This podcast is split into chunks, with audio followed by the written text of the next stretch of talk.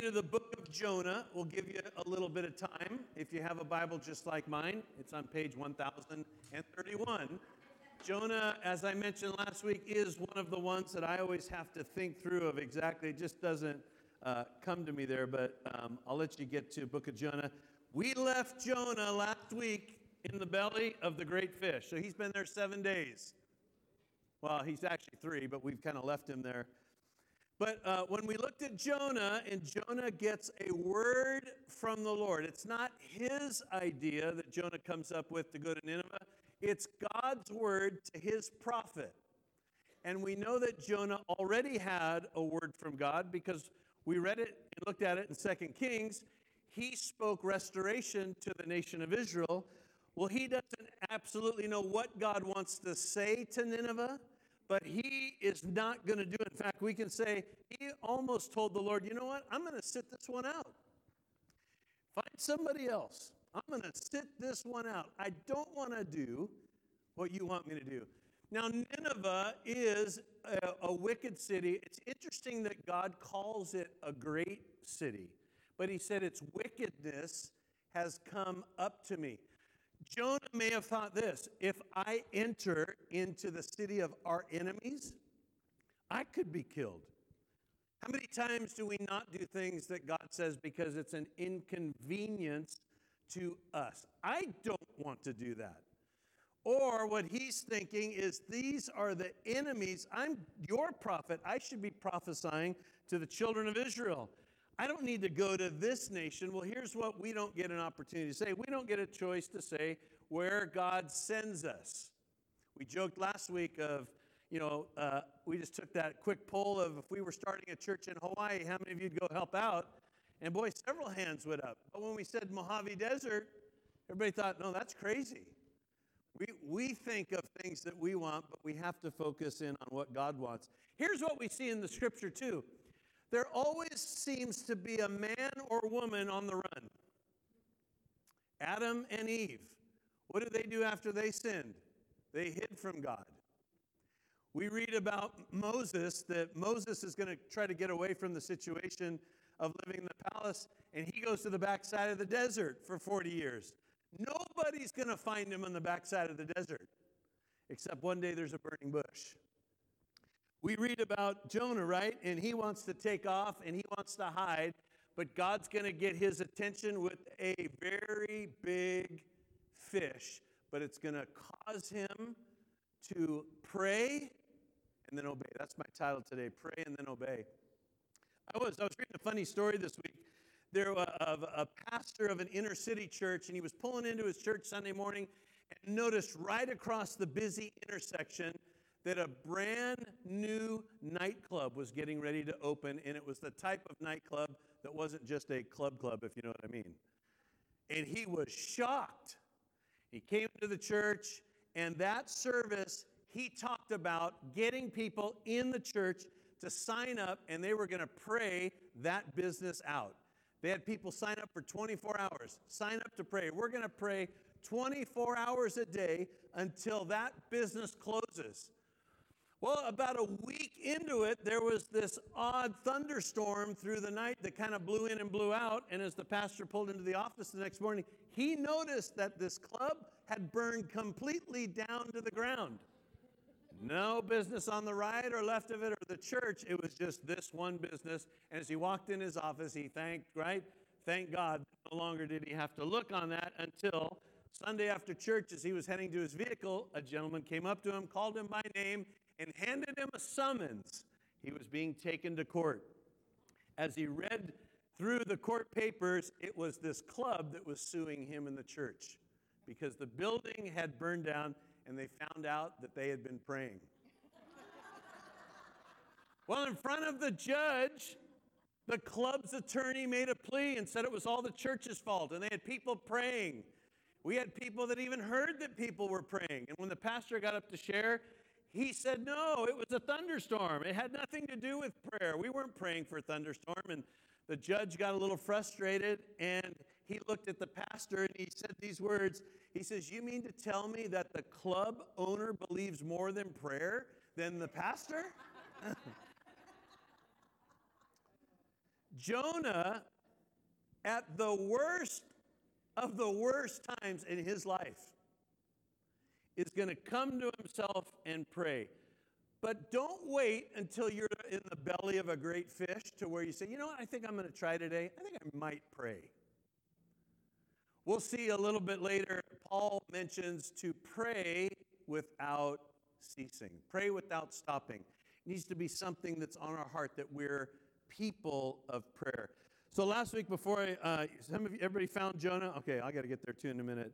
Um, Jonah, we kind of said each chapter was this, and I, I think it's important for us to see Jonah. Chapter one is, I won't go.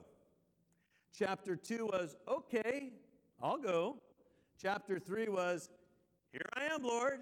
And then chapter four was, I knew I shouldn't have come. So your homework after service today is Jonah chapter four, because we won't get there, and you'll get to see Jonah's response to how God responds.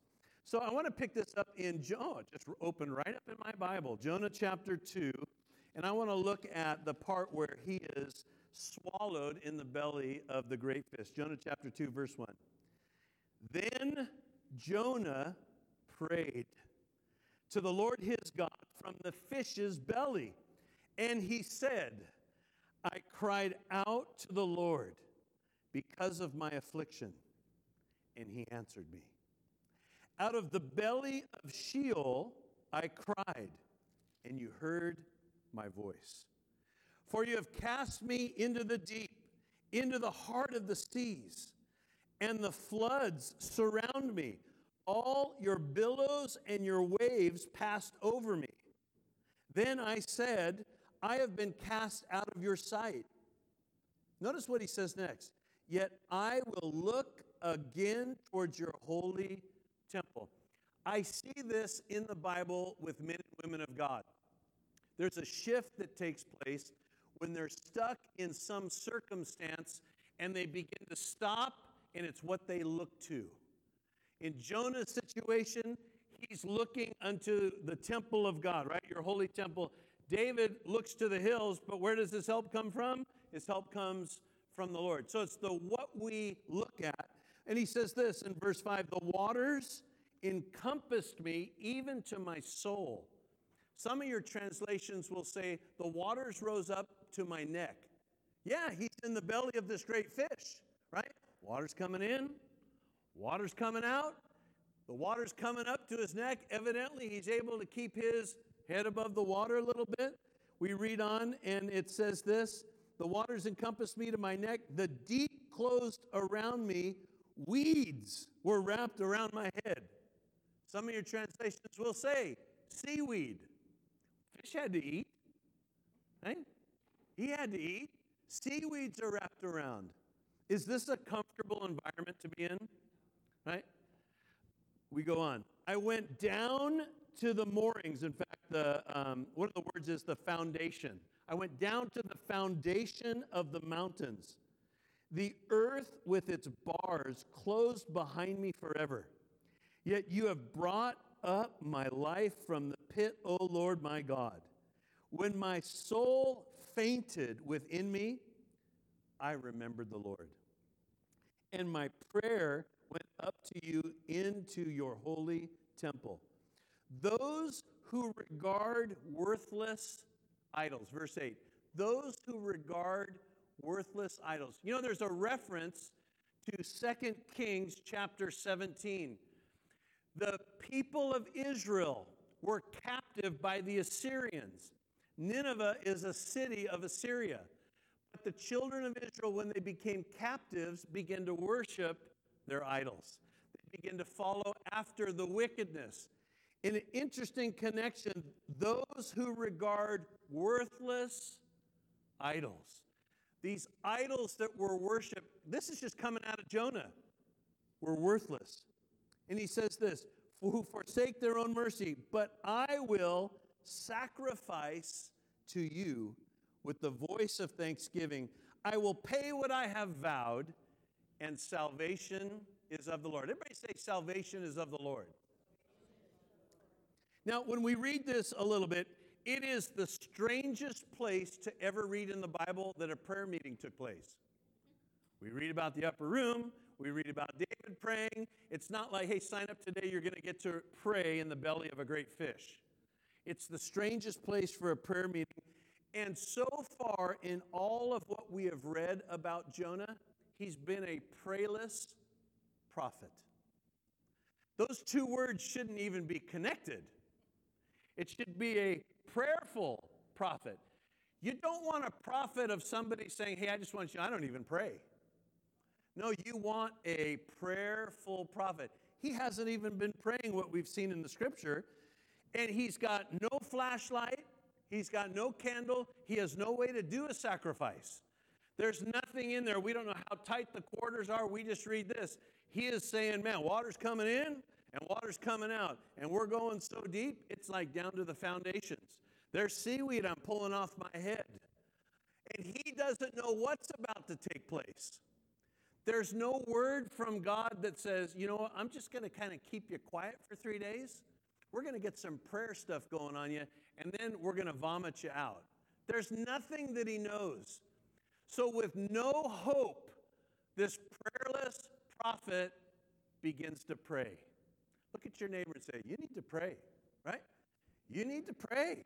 These are days that we have to be people that praying should be something that's connected to the believer. I believe, and I also what? I pray. We've got to be people today that pray. Yet in verse 2, uh, verse 1 and 2, we read this that Jonah prayed to the Lord God from the belly of the fish. I cried out to the Lord because of my affliction. And then read it with me. And he answered me. We see this about God. This is God's nature for God to respond back when we pray. I, I, always find it interesting when I pray, and then maybe I don't hear anything for a long period of time, and then I'm reading my Bible, and I feel like He just answered exactly what I was praying for. We need to be prayerful people. In fact, the message translation reads it like this He's saying, I'm in trouble. I'm in deep trouble. I prayed to the Lord, He answered me. Right? I'm in so much trouble. We're, we're to never pray when we get in that much trouble. But here's what we understand you and I have the ability to call on the very presence of God, the God that created everything. We have that ability to call upon Him, and that's what Jonah did. And that's why we read earlier in the service, verse 9. Uh, he says these words I will sacrifice to you with the voice of thanksgiving. Here's what prayer does Prayer always puts us back into the right heart attitude. Let me tell you, if you have somebody in your life and you just don't like them at all, you know how you change that? Pray for them. See how long that at lasts. You can't pray for somebody too long until God does something in your heart and you'll find yourself, you know, there's some way I got to show them that I show love for them. You have somebody in your life? I know you don't, do you? You're all godly people. You know, you have somebody in your life you're struggling with? Pray for them. Pray for them. You know what that who it changes the most? You. Pray for him. We see that in Jonah. It's putting him back into the right heart attitude. And notice what takes place in Jonah's life. His entire focus has just changed. Salvation is of the Lord.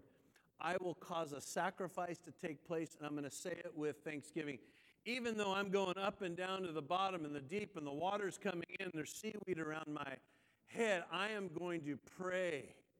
And I'm going to call, I'm going to look to God in His holy temple. Because here's the interesting God has the final say. You know, we read a few of these uh, verses. Jesus said this in Luke 14 11 Whoever exalts himself will be what? Humbled. And he who humbles himself will be exalted. What do we see happening a lot in our society, except especially social media? People humbling themselves. Don't we see that a lot? No. We see people exalting themselves. The humble don't post about it. The humble just keep going on and doing what they're doing. Jesus said, if you try to exalt yourself, you'll be humbled. If you're humbled, God exalts you. I would rather God exalt me any day than me try to exalt me. It just doesn't work. James uh, chapter 4, verse 10 says this Humble yourselves in the sight of who? The Lord. And he will lift you up. Humble yourself in the sight of the Lord, and he will lift you up. Uh, pastor friends that we have in, they actually pastor in Brentwood, Tennessee. Several years ago, he had a book group come to him to write a book about a series that he did in the church. Somebody in the church heard this series they did and they wanted to capture it in a book with their company. The title that he sent in for the book was Humble Yourself Under the Mighty Hand of God. That was the title of the book. Humble Yourself Under the Mighty Hand of God. When he turned in the manuscript, the really the only edit that they sent back from this Christian book company was you've got to change the title. We recommend the mighty hand of God because if it says the word humble in it, our research shows Christians don't buy Christian books that say humble on it. They left the title Mighty Hand of God. I don't know what it sold. Think about that. A Christian company said you can't put humble on it because people won't buy the book. Well, we read here Jesus said it, James said it. It's over and over in the Bible that if you want to be exalted, you've got to humble himself. You know what's going on with Jonah right now? Jonah's being humbled. There's nowhere deeper he can go. I mean, God hurled uh, a storm at the ship. The ship is rocking. The captain tries to get his attention. The mariners try to get his attention. They throw him overboard, and then he gets gulped, right? There's nowhere lower that you can go, but his heart changes. That prayer changes him, and it's to humble himself. You know, I love that verse that we can read that he didn't have the opportunity because of Jesus, that we read in Hebrews chapter 4, verse 16. It says, let us therefore come boldly, everybody say boldly, boldly to the throne of grace, that we might obtain mercy and find grace to help in the time of need. Let us come boldly. Well, this prophet had the opportunity to do that early on, and he decided not to do it. God was so serious and didn't want to choose anyone else but when he saw this humility and this heart of prayer come over Jonah, here's where we pick back up in the Bible. And in verse 10, it says, So the Lord spoke to the fish, and it vomited Jonah onto dry land. The Lord spoke to the fish, and it vomited Jonah on dry land. I don't think I, I think I've only heard stories of people getting sick eating fish. I've never heard fish getting sick eating people. Have you ever heard that? The shark just says, Oh, you, you just don't taste good. I have a friend that um, he loves sushi. Do any of you like sushi? We have any sushi lovers? I got a few. Okay. Have, are any of you like, you know, I will never eat that for the remainder of my life? All right. Uh, so he loves sushi. He knows where to go. Uh, I'll go with him because I don't know what to order. And we've eaten grilled octopus. It's really good. We've eaten eel. Uh, but I've never gotten sick. And there's people that I know the first time they eat sushi, like they're hugging the toilet the whole night long. And like that's what I thought. We've never heard a story of a fish getting sick on a person, uh, except God spoke. And so we pick this up in chapter three. Is you don't want to hear this in your life. The word of the Lord came to Jonah a second time. I don't want to read that the word of the Lord came to Walter a second time because that means I didn't listen the first time. But here's what's great in the mercy of God is God is serious about one thing and remember the story is not about the great fish. The story is about the people of Nineveh. The story is God's heart that he wants to send his prophet with a word to go to one of the wickedest places on the earth at that time so that they have an opportunity to repent. He didn't raise up somebody or speak to somebody in Nineveh. He's going to send his prophet. And so we pick this up in chapter 3, verse 1. Now the word of the Lord came to Jonah a second time, saying, Arise and go to Nineveh, that great city, and preach to it the message that I tell you. Let me stop there. Did God's instructions change? No. In fact, it's about word for word, isn't it? Why is it then when God asks us to do something and we don't, we're going to wait not to do it, hopefully that He'll tell us to do something else, which what we like to do? He doesn't give us a new order or new directions until we do the thing that He asked us to do on the first time.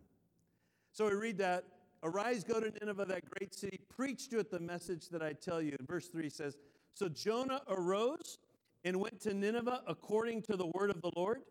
Now, Nineveh was an exceeding great city, a three day journey in extent. And Jonah began to enter the city on the first day's walk. Then he cried out and said, Yet 40 days and Nineveh will be overthrown. So I like to remember this an eight word sermon. If you look this up in Hebrew, it's five words. So let's say a five word sermon. I joked last week. Wouldn't that be great to get up and you five words and you say, Bow your head, we're going to close. Have a great afternoon? Some of you are like, No, not. I appreciate that. It seems to be according to the scripture that maybe he was doing this for three days. And here's his, his message Yet 40 days and Nineveh will be overthrown. Yet 40 days and Nineveh will be overthrown. We don't read anything else. We don't know if it was longer. Look at verse 5. So the people of Nineveh believed God.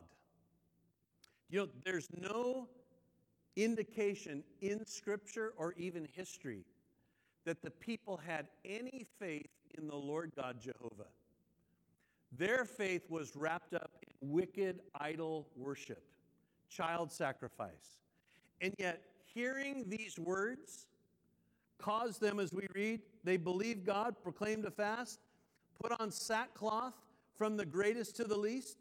Then the word came to the king of Nineveh, and he arose from his throne. He laid aside his robe, covered himself with sackcloth, and sat in ashes. A complete sign of repentance and humility. Notice verse 7 and he caused it to be proclaimed and published throughout Nineveh by the decree of the king and his nobles, saying, Let neither man nor beast, herd nor flock taste anything. Do not let them eat or drink water. Proclaimed, published, right? Put down whatever they could, and it's man, child, woman, and an animal. Now, I don't know about you. Many of you have pets, right? Um, we have one dog.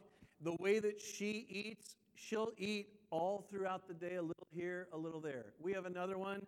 If we accidentally left the bag of dog food out, she'd eat the entire bag and die. It just keeps eating, eating, eating. I know when Mia's hungry because at 4:30 every morning, I feel this heavy paw on my chest. And it's not saying, "Walter, I love you." It's, "Walter, feed me." And all I have to say is, Are you hungry? Do you want to eat? Let me tell you, that dog is woo, perked up. We actually have this special bowl that it, it looks like a, um, it's got all these different grooves because she would eat so fast that you got to try to slow her down. That's, that's my only concern. We can never leave anything out because this dog would just eat and eat and eat and eat. I, I was thinking when I read this, I wonder how I could make Mia fast. That'd be a horrible night on me all, you know, trying to, but every, everybody's going to fast. Everybody's going to humble themselves. From the very top of the king, he takes off his robe. He sits down in sackcloth and ashes. Nobody's going to eat. Nobody's going to drink. We're going to repent. Verse 8. But let every man and beast be covered with sackcloth and cry mightily to God. Yet, yes, let everyone turn from his evil way. Listen to the last of this verse. And from the violence that is in his hands. They knew exactly what they were doing, they knew it was evil. I don't believe that there are drug dealers out there today that think what they're doing is right, godly, and honoring, right? I think they know that they're doing the shady thing. They all, they all knew right away. They, they know what they're doing. In fact, the word says the violence that was in their hands. Repent from the violence that you're doing in this hand. And look what verse 9 says. Who can tell if God will turn and relent and turn away from his fierce anger so that we may not perish? Notice to them, it wasn't even for sure. Here's what I know today I can confess my sin. 1 John 1 9. And it says that God is faithful and just to forgive my sin and to cleanse me from all unrighteousness. I know that I can do that today. They didn't know what was going to happen, but they did it anyways at what God said. Look at verse 10. Then God saw their works, and they turned from their evil way, and God relented from the disaster that he had said that he would bring on them, and he did not do it. You know, when I read this, I think of the heart of God because you know what you would have thought? You would have thought Jonah would have been armed with the hellfire and damnation sermon, right? Just to kind of come in and he's just going to, it's just simple words, really. You got 40 days to repent and clean up your life or it's over. Doesn't seem like a lot of description in it. But here's what happened. Evidently, God must have known that there was this opportunity that the people would re- repent and relent from their ways, that sending Jonah was not an option for God not to do. There was this window of opportunity to send Jonah. Yet, in the midst of his obeying, we saw a time of prayer where that prayer emboldened him to do exactly what God did. He survives. In fact, when you read your homework on, on chapter 4, I, Sam and I were talking about this Friday. You know, you read Jonah. You know what I would have done in chapter four? Man, I would have thought, I'm going to publish a an eight word book, right? I mean, this is like the greatest revival of all time. 120,000 people repent and their animals. Man, this is like God showed up. He's mad. He's upset that God didn't do it we should always be watching, regardless of who God works through. We should always thank God when we see changes. Even in the people that we may not like. You did what for them, God? You got to be kidding. You don't know what I know. We should always be thankful when God begins to work. And He'll take a man that tries to run 2,200 miles away and he's going to get them he's going to get them there him there just in a different direction right with a big, great big fish spit him out on land, and have him finish the job because in that city the people returned to him. You know, uh, I mentioned this earlier, 1 Thessalonians 5, verse 16 and 7. The Apostle Paul says these words. Everybody, in fact, let's read this together. Ready? Rejoice always, pray without ceasing, in everything give thanks. Let me hear it. This is the will of the Apostle Paul that you, is that what it says? No. It's the will of who? God in Christ Jesus for you. Rejoice. Oh, you know, when we read that about Apostle Paul, it's like, wait, you already wrote rejoice. I don't need to read it five times. No, he wants to get it over and over. Rejoice, right? Rejoice. Rejoice always. Pray without ceasing. In everything, we see that with Jonah. He comes to himself and he's in water and seaweed. And can you imagine the muck inside there? And yet he turns and he, he directs his focus to God, and what he says changes. His heart changes. He understands that salvation, deliverance, is of the Lord. It's only from God. And when that heart changed, God could then use him. But we rejoice always we pray without ceasing. And in everything we give thanks, for this is the will of God. This is the difference in us. This is the will of God. You know, Jesus said something very interesting. You know, uh, I would venture to say today, if you just found somebody random out there and you mentioned, have you ever heard of Jonah? They would say Jonah and the whale. That's what they're. Most people have heard uh, of Jonah. I'm always when I meet a little fa- a family and their little boy's named Jonah. I always think it's an interesting name to name your kid, right? Yeah, just don't take him to the beach. You know, maybe just don't, don't, don't take him out because when I read about Jonah in the Bible, uh, he just kind of doesn't, you know, kind of leaves him in chapter four, and you think, man, this guy, he's something else. Jesus believed and knew of Jonah. In fact, he said, as Jonah was in the belly of the fish three days and three nights, so the Son of Man will be in the heart of the earth three days and three nights. There was that connection there. Though Jonah was in the belly of the whale, the, the Son of Man is going to humble himself, empty himself, submit himself to what God wants to do, take off that robe that whatever he took off in heaven to come down to be with us. And so when he says, Rejoice always, pray without ceasing, and everything give thanks, this is the will of God. That's what I want to do because I want to honor him. Bow your heads, if you would, with me today. Lord, I, again, we, we come and when we look at the scripture, we don't look to see somebody else's error. We look to see how men and women that knew you, loved you, operated to how and what you said. And Lord, I know this that every one of us, when we look at Jonah, can see a little Jonah in us. But Lord, I, I pray that that example of him praying and obeying is what is modeled in the life of Jesus. Jesus didn't complain when he was sent to the wilderness. He didn't say, you know, Father, uh, let me go to the synagogue first and we'll put the wilderness off. He humbled himself. He followed everything that the Father wanted him to do. He became that ultimate sacrifice. He's the one that we look to. He is our hope, our trust, our strength, our life. And so, Father, it's to you that we look to. We incline our ear to your sayings, what you have to say.